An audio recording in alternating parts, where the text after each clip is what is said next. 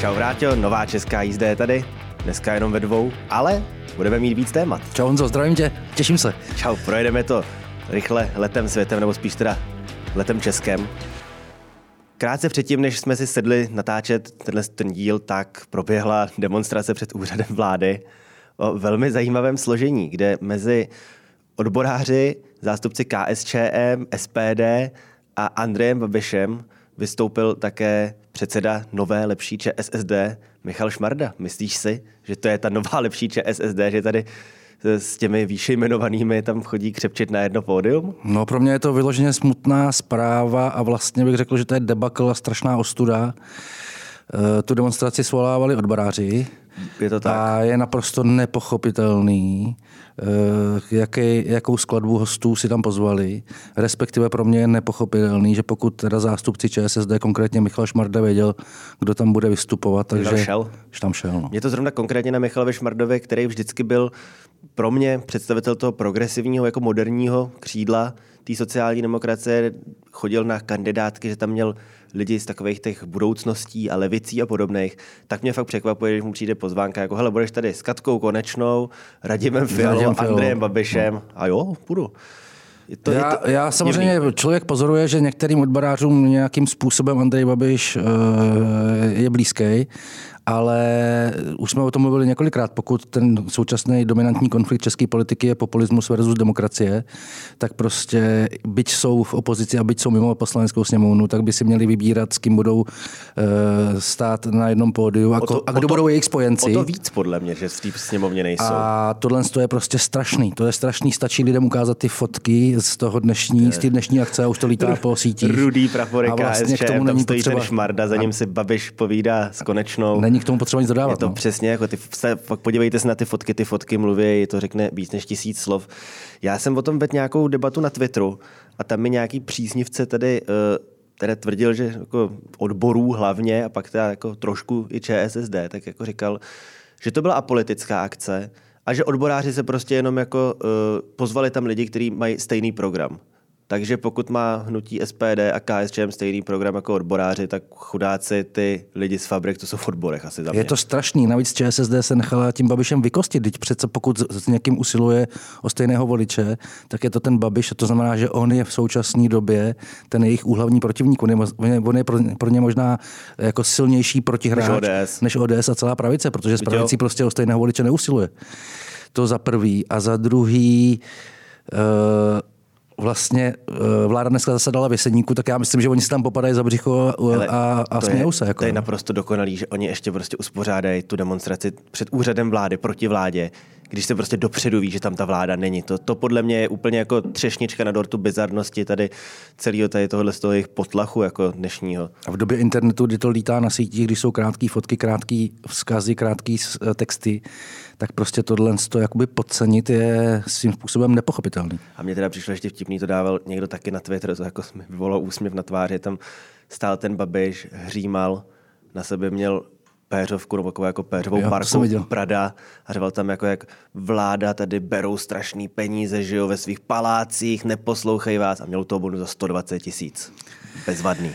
No, tak Lidový miliardář. Kdyby jsme, přesně tak, jako člověk, který uh, bych se nebál říct, uh, vykořišťuje, nebo jeho firmy vykořišťují svoje zaměstnance, tak no, je to prostě strašný. Ale ten přesně, jak já bych si představoval, že nějaký odboráři ho tam prostě zbijou za to, že to je člověk, no. který prostě poskytuje nejhorší pracovní podmínky v republice, to snad i když jako si koupíš vejtřasku, přiděláš si na to kompresor a jdeš vysávat žumpy někam, tak jako máš lepší pracovní podmínky než v mnoha tady jako provozovnách z nejmenovaného holdingu, který nemá nic společného. A teď mě ještě napadá, je možná dobrý vzpomenout si na vystoupení Josefa Středuly těsně před prvním kolem prezidentské volby, kdy k překvapení mnoha se na té, eh, na té ose konfliktní populismus demokracie stavil na tu demokratickou. Stavil na tu demokratickou, to, byť eh, bylo, se mu spousta lidí smálo, že jeho voliči budou spíš volit Babiše, než toho, koho jim doporučil, ale on jako deklaroval a explicitně se postavil na tu stranu demokratickou. Je to, je to celý pak jako paradoxní a, a podivný a teda Nevím, no. Tak máme tady lidového miliardářu, kterého jsme skončili. Pojďme někam jinam, kde nám tečou miliardy a to do České pošty.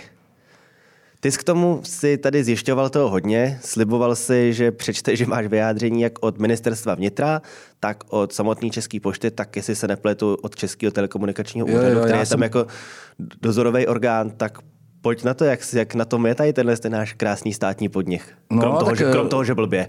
Krom toho, že na tom je špatně, tak vláda, respektive Vít Rakušan, ohlásil jakousi transformaci do médií už nějaký, uh, nějaký rámcový věci řekl, nicméně já jsem se pokoušel v posledních dvou dnech zjistit nějaké podrobnosti.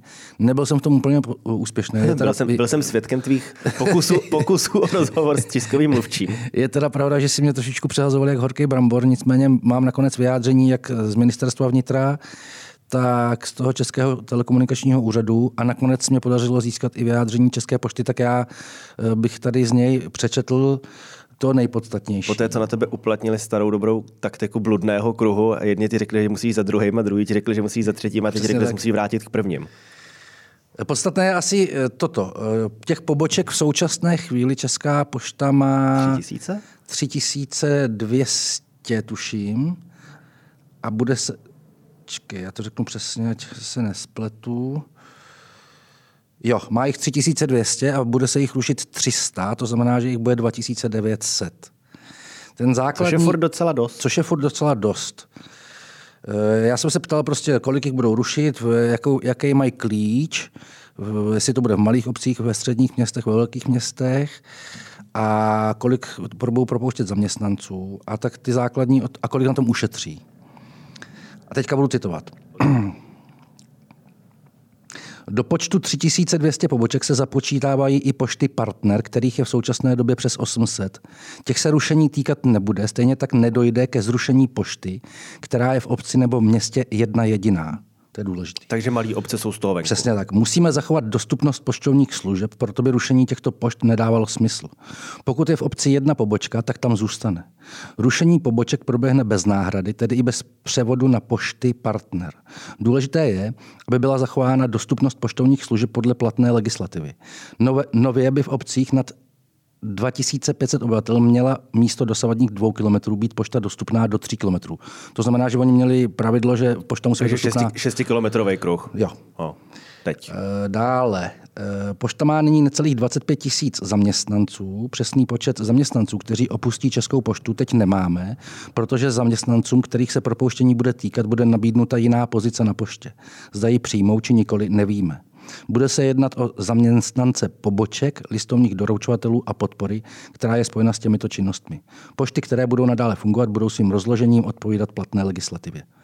S odbory jednáme, na toto téma je kulatý stůl zítra, to je ve čtvrtek. My půjdeme asi do, do my budeme, my budeme vydávat se podle našeho redakčního plánu v pátek, takže po kulatém stolu, ale jak tak sleduju v posledních týdnech a měsících ty jednání, nepředpokládám, že kulatý stůl nám přinese nějakou asi zásadní zvrat, ale třeba nás to překvapí. Ale tak eh, základní zpráva je teda ta, že zatím nevíme, kolik bude propouštět zaměstnanců, nevíme, kolik to poště ušetří peněz. Co víme, je, že se nebude, nebudou rušit pošty v malých obcích, nebudou se rušit tam, kde je jenom jedna pobočka, budou se rušit ve větších městech a tam, kde těch poboček je víc, s tím, že do, uh, musí být pošta dostupná do tří kilometrů. Tří kilometrů. To je základní, základní teďkom, eh, jakoby pole, no, prostor, ve kterým, ve kterém se ta, ta transformace se bude pro, Mě na tomhle tom hrozně, teď to tady jsem to se pokoušel hledat, nemohl jsem to najít, jsem si vzpomněl, jsi říkal s tím propouštěním, že někdo měl, jestli to bylo na seznam zprávách, ale možná, že ne, tabulku, koho se to propouštění nejspíš bude týkat. A bylo mhm. tam přesně jako doručovatelky, pracovníci za přepážkou, rozvoz a td. a td. A tři lidé ze středního managementu. Jasně. A to je všechno. Klasika. Jako, sorry, ale tu poštu tam, kde je, nedovedli doručovatelky, nedovedli lidi za přepážkou, nedovedli dokonce ani ten střední management. A je ten vyšší a ten tam furt je ten tam furt je. Hmm. To je, ne, to je, kdyby to, a to si myslím, že to je téma na delší debatu, než vůbec tady máme, kde se budeme věnovat ještě dalším tématům, ale kdyby ta pošta byla privatizovaná, tak tam z těch lidí nikdo není. A už není nikdy v žádném managementu, protože to, co se tam jako odehrává, to jsou podle mě hospodářské výsledky, které jsou jako katastrofální. A jak bylo takový ten experiment, tak nechali opici házet na terček, kam se má investovat, to by dopadlo stejně nebo hůř. Nebo Ale na, na, druhou stranu je potřeba říct, že uh, ta pošta je součástí veřejných služeb, to znamená, a to, to se tam oni snaží dodržet, že teda musí být i v těch malých obcích. A teď, kdyby se, kdyby se to vzal z pohledu těch lidí, z, těch, z pohledu těch klientů, tak vlastně, byť teda ty pošty rušený nebudou, ale ty musíš vzít potaz to, že eh, tady nejde o jedno opatření, které se dotýká jejich konkrétních životů, ale že to je celý soubor opatření. To znamená, Máš na to navázání jasně důchody, složenky. A navíc se jim neruší jenom eh, balí, ty, balí, ty, balíky, dopisy, ty pobočky všechno. pošt, ale ruší se jim veřejná doprava, ruší se jim doktor. Jo. Teď vlastně jasně, to je jedno, je to jedno s druhým. Znedostupně se jim kvalita života. Přesně tak. Já vím, my třeba tu poštu, my to řešíme i u nás v Jevanech, což je malá, ale bohatá obec u Prahy, takže není to vůbec asi na to aplikovatelný přesně jako měřítko toho jako, řekněme, velkého venkova, který si objížděl ty v rámci, když si psal českou jízdu jako knížku. Ale i tak furt se to tam řeší a vlastně jako kde na to se vezmou peníze, řeší se odkup vůbec toho objektu, který prostě patří státu, potažmu poště nebo UZSVM, nebo kdo to jako formálně tam je ten jako zapsaný v katastru. Ale znamená to další investici prostě v řádu několika milionů pro tu obec, aby si to mohla provozovat sama. A pak je to prostě přesně o tom, že tam musíš tam mít zaměstnance, všechno a ono čím dál méně lidí to používá, protože furt tam z druhé strany, než máš tu poštu, tak připrdli k obchodu, vím. No. připrdli boxíky, že tam máš uh, zásilkovnu a nevím, jestli Alzu nebo MOL nebo něco. něco. Takový, Vidíš už i prostě lidi, kteří jsou generace mojí mámy, který je 660. Jsou zvyklí, chodí si tam, naklikají si čísílko, vytáhnou, jdou, kdy chtějí, klidně v 11 večer. Skončí jim seriál, skončí ordinace, když si vyzvednout prostě, co ti přišlo. Pošta má otevříno v každý lichý pondělí mezi 7.30, mezi 7.30 a 10.15 a, pod, a podobně. Jo, jako... oni, oni, to řeší v těch malých obcích skutečně, že mají okýnko někde na úřadě, který je přesně otevřený, jak ten... říkáš, třeba dvě hodiny denně, nebo dokonce jenom tři dny v týdnu, dvě hodiny nebo něco A mně třeba přijde, jak je ta pošta partner, že to můžeš mít v nějakých těch obchodech, že tohle to by prostě řešilo ty obce řeší za prvý, jako, že neužívají poštu a že vlastně neužívají ani ten obchod, protože lidi už se taky zvykli, že jako dojedou do nejbližšího města, kde mají Penny, Lidl, něco prostě, kde to stojí méně než v tom vesnickém koloniálu a jedou si tam jednou za týden. Když to spojíš, tak máš dvě služby v jednom, může to dělat v zásadě jeden člověk, který se tam taky dveře netrhnou a aspoň máš garantovaný, že ho uživí, když si tam uděláš to prostě tu výdejnu a příjem, kde to jednou za den někdo sveze. Já myslím, že oni to řeší takhle vyloženě já doufám, já doufám, že jo, protože ale tohle to si myslím, že spíš řeší starostové, kteří jako žijou v té obci a vědí, jaký tam ty potřeby jsou, takže doufám, že prostě jako, že v téhle jako komunální politice jsou ty lidi ducha přítomní a vědí, co ta jejich obec potřebuje. Ale jak jsi říkal, to s tou transformací, to už je za poslední tři roky. Já vlastně, já vlastně takhle jsem slyšel už několik jako transformačních plánů, na jaký různý hmm. jako entity se ta pošta bude dělit, aby si tam mohli prostě přilejvat uh, ty peníze od státu za, to, za tu vysoutěženou jako zakázku na základní poštovní služby. Poslední, co bylo, tak bylo, myslím, jestli se nepletu, v roce 2021, kdy Hamáček přišel jako tehdejší ministr vnitra s tím, že se od sebe oddělí pošta jako taková a bude vznikne nová entita, která bude jako poštovní eh, ty provozovny, ta pobočková síť. A v zásadě, když jsem se na to koukal, nevím, nevím, jestli to vůbec prošlo, tohle jsou takové ty věci, o kterých se mluví, pak byly volby, pak skončila vláda a jako, co se s tím jako návrhem toho zákona stalo, nevím, Mohl jsem si to asi zjistit, což jsem neudělal, protože zase tak moc mě to asi nezajímá. Ale když jsem se na to koukal, tak tam bylo jako fascinující, že ta pošta nemá nárok na to, že ona je ten provozovatel té základní poštovní služby. To je prostě zakázka, která se soutěží jednou za nějakou dobu. V podstatě do nedávné doby to byla ta pošta byla majoritní jako jediný subjekt, který to byl schopný dokázat. Teď už by to podle mě někdo z těch komerčních typů zásilkovna byl schopný si obstarat taky na nějakém jiném modelu, ale Oni, si to, oni to chtěli rozdělit tak, že ten, kdo bude provozovat tu základní poštovní službu, bude zároveň muset provozovat i ty provozovny v té dru, v druhé ceřinné firmě. A, to si, a takže tím, tím pádem ty prostě si tam řekneš, jo, pojďte se mi tady jako zásilkovno přihlásit, ale zároveň musíte tady trošku jako obsloužit tady jako 3200 našich poboček. To, že si to zařídíte jinak, nás zase tak moc nezajímá. Čím, čímž pádem to bylo podle mě jako taky takový jako šitý na míru tomu, aby to prostě byla vždycky jen a pouze Česká pošta, ztrátový státní podnik a Nevím, jak to dopadlo, doufám, že to teda doufám, te, že to nedopadlo. Teďkom, teďkom Vít Rakušan eh, ministr vnitra mě poslali toto. Jo. Mm-hmm. Transformační rámec je nastavený tak, že by mělo dojít k fyzickému oddělení státních a komerčních služeb, včetně změny právní formy komerční části podniku Jasně. na akciovou společnost. Tak to je, to, je, to, je, to je komerční část na akciovku mi přijde úplně v pohodě. Hmm. Byť to zase bude tedy jako bizáro akciovka typu Česu, ale, ale co už lepší než, státní podnik, lepší než státní podnik. No tak... Já myslím, že to je mezi, eh, mezi rezortním připomínkovým řízení jo, a přesně, že, přesně. že co nevidět, to pojde na vládu. Každopádně, hele, asi se toho dotknem. Privatizoval bys to nebo ne? Já nevím, jako já na jednu stranu chápu eh, ty nářky na tu poštu, sám s tím mám do celkem zkušenosti a jako musím říct, že občas to je fakt otřesný. Na druhou stranu, když fakt vyrazíš do těch obcí a do těch odlehlejších míst, kde to komerčně pravděpodobně nebude dávat smysl, i když, jak říkáš, v některých už jsou ty box, různý boxy.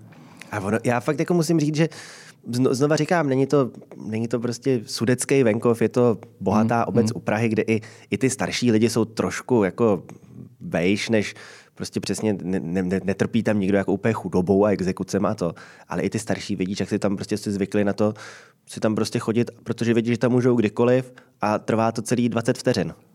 Ono tady, tady hodnocení těchto z těch fenoménů fakt záleží na perspektivě. Ono se to mm, jinak hodnotí hrozně, prostě no. z Prahy a jinak se to hodnotí z Podkrkonoší nebo... Jinak z, ves, jinak z vesnice no, u Prahy, no. která je taková jako pra, Praha s jako barákama, jako, ale... Ta, ta perspektiva tady odsud je jiná než, než lidí, kteří žijou prostě na venkově. Jo? Ne, kdyby, podle, podle mě, jako kdyby měl ten komerční subjekt, ať už by to byl někdo z těch existujících, nebo kdyby se sem klidně prostě klidně Deutsche Post nebo něco zahraničního, kdyby se sem prostě přihlásilo a provozovalo to na základě přesně těch pravidel jako té dostupnosti 3 kilometry, ať už v jakýkoliv formě, ať by to bylo, že tam prostě jednou za den přistavějí na náves dodávku, kde bude prostě chlapík s nějakým mobilním terminálem tam přijímat ty dopasy, nevím. A hlavně by to bylo, že by to prostě ten stát jako jediný, co by do toho stát musel dávat, je to prostě, co je z evropského nařízení nebo směrnice nebo z čeho, co musíš uhradit za tu základní poštovní službu. Zbytek už by byl řeš si to ty. A prostě pamatuju, když jsem byl v jedné vestici, jak tam jsem byl tak stejně starým chlapíkem, jak jsem já. A ten říkal, hele, dívej se, prostě můj táta každý středo, každou, každou středu se hezky oblíkne, dá si klobouk, vezme si hůlku a prostě jede tady do okresního města udělá si takový výlet, tam si obejde poštu, obejde si všechny slevové akce ve všech obchodácích a jede domů, večer se vrátí, má to takový výlet hmm. a já říkám, a koho volí? No bab- babiše, koho myslíš jinýho? Aspoň se u toho hezky oblíká, no. klobouček má. tak to je fajn. Já nevím, já prostě mám pocit, že to je...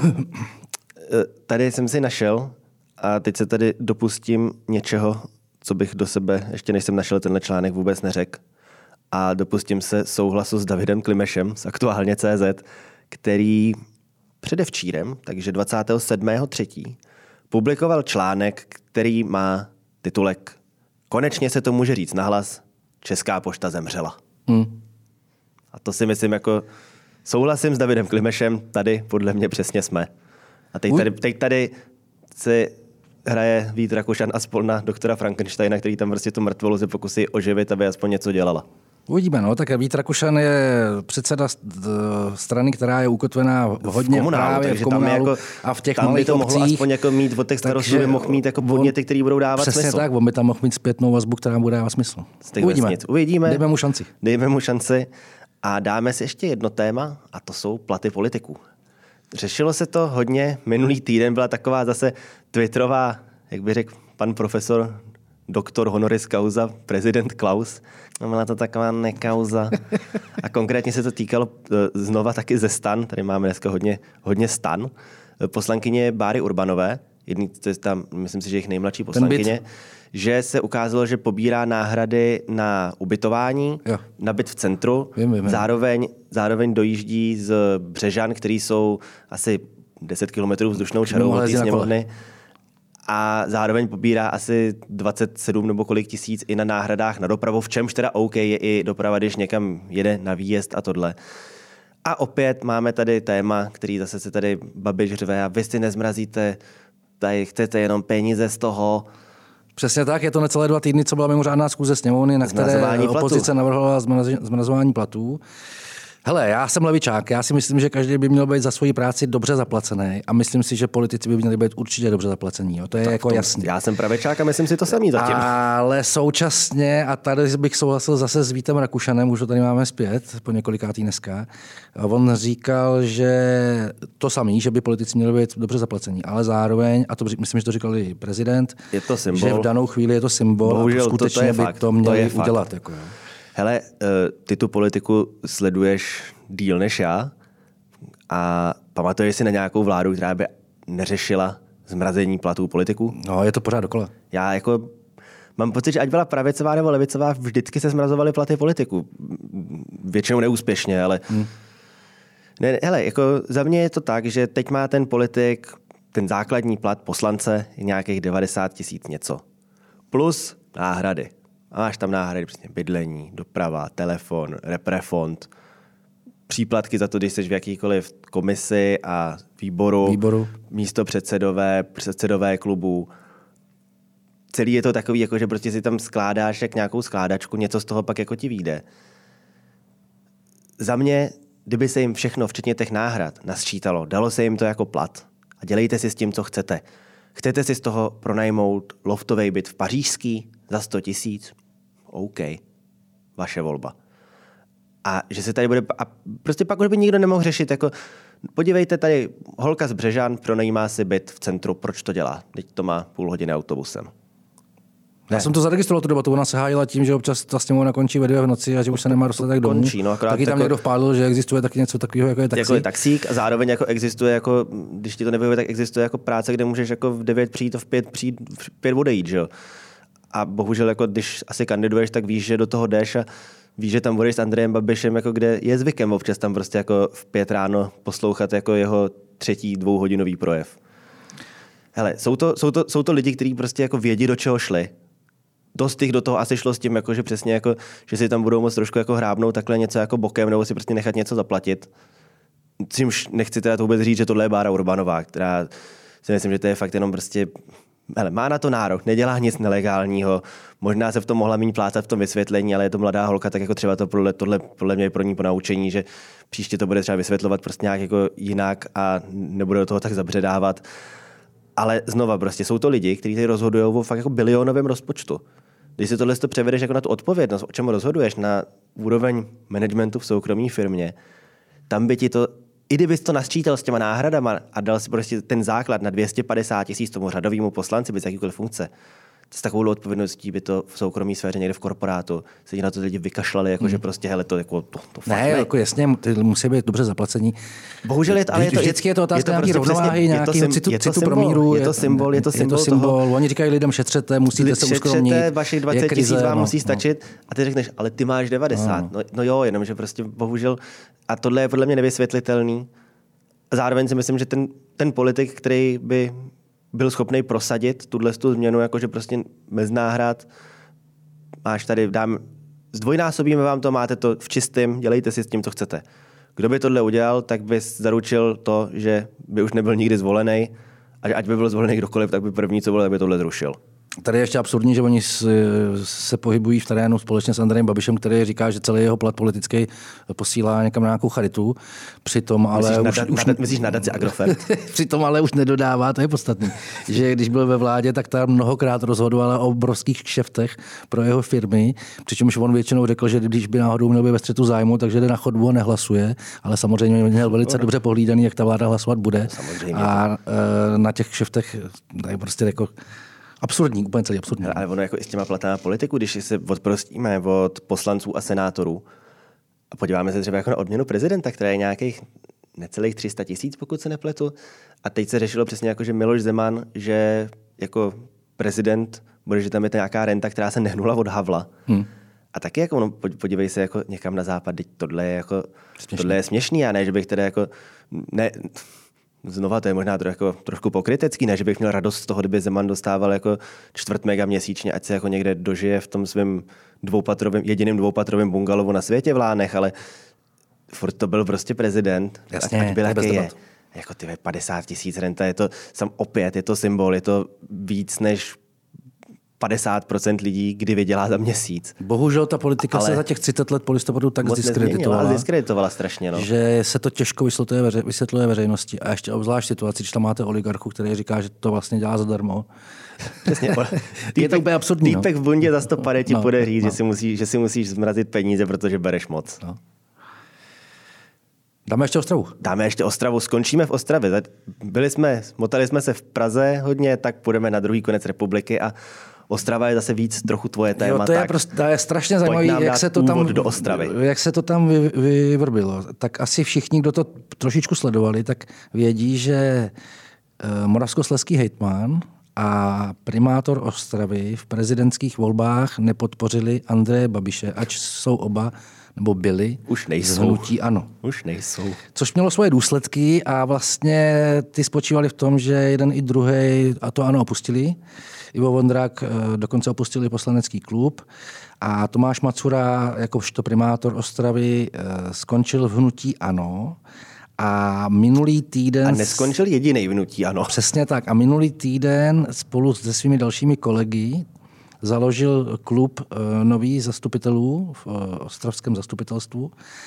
K němuž se v průběhu času, v průběhu těch pár dnů, přidali další dva zastupitelé, to znamená, že teď jich je už šest. Hmm. A mimo jiné to znamená, že Mě, tak... Oni měli ten klub 15 členy? 21. 21. 21. Jo, takže 15 jich tam zbývá. 15 Přesně tam tak. zbývá. Hnutí jsem někde bylo viděl tu 15 právě. a no. zbylo jich tam 15. Což prakticky znamená, že koalice, která tam byla složená z hnutí ANO, spolu a Piráti, na magistrátu hmm. ztratila většinu. Jasně. A dneska se v Ostravě Takže se nehledá nový primátor, ale hledá se nová rada. Ostré eh, jednávání o nové koalici. No a já jsem zmluvil s několika aktéry a vlastně se ukázalo, že jednou z reálných variant je, že navzdory tomu, že si ano myslelo, že vystranadí toho Matsuru a pojede se dál, Což je podle mě strašně naivní. To je že jako, to, že, to skončí, že to může skončit přesně naopak. Neříkám, že to tak skončí, ale může to skončit tak, že naopak ano skončí v opozici a Macura se svými dalšími lidmi, kteří se k němu přidají. A teď je otázka, kolik jich bude, protože ještě ten stav nemusí být konečný, hmm. může zůstat v koalici. A to by se tam muselo připojit ještě takový to opoziční hnutí, ten Ostravák, nebo jak Jo, se to jmenuje. jo. Museli by tam ještě eh, se k ním připojit eh, další Ostravák, možná i starostové pro Ostravu.